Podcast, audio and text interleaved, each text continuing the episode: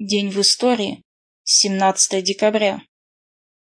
17 декабря 1917 года, во время открытия Первого Всеукраинского съезда Советов, в Киев поступила телеграмма «Манифест к украинскому народу с ультимативными требованиями к Украинской Раде».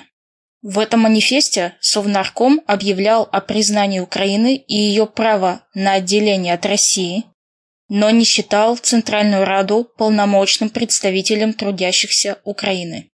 Далее ультиматум содержал четыре требования к Украине. Первое. Отказаться от дезорганизации фронта. Второе. Прекратить разоружение большевистских частей в Украине. Третье. Не пропускать через Украину казачьи формирования на Дон. Четвертое пропустить через территорию Украины большевистские войска на Южный фронт.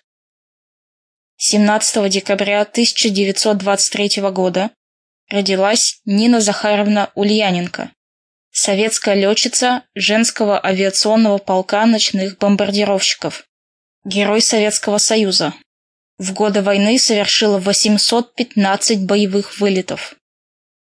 17 декабря 1942 года начался семидневный рейд по вражеским тылам 24-го танкового корпуса генерал-майора Баданова. В ходе рейда фашисты потеряли 431 самолет, уничтожены на аэродроме, 84 танка, 106 орудий, более 16 тысяч солдат и офицеров. За этот рейд корпус преобразован во второй гвардейский. 17 декабря 2011 года. Умер Ким Чен Ир, руководитель Корейской Народной Демократической Республики, генеральный секретарь Центрального комитета Трудовой партии Кореи, верховный главнокомандующий Корейской Народной армии, председатель Государственного комитета обороны Северной Кореи.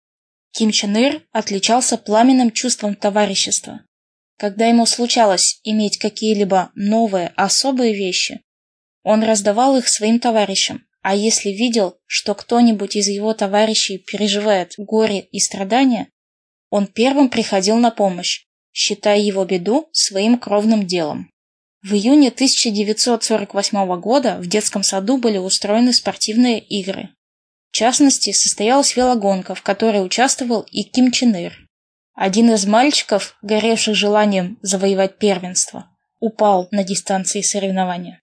Ким Чен Ир вдруг остановил свой велосипед, слез с него и помог мальчику подняться и сесть на велосипед. Только после этого он продолжил гонку на своем велосипеде, и ему громко аплодировали болельщики.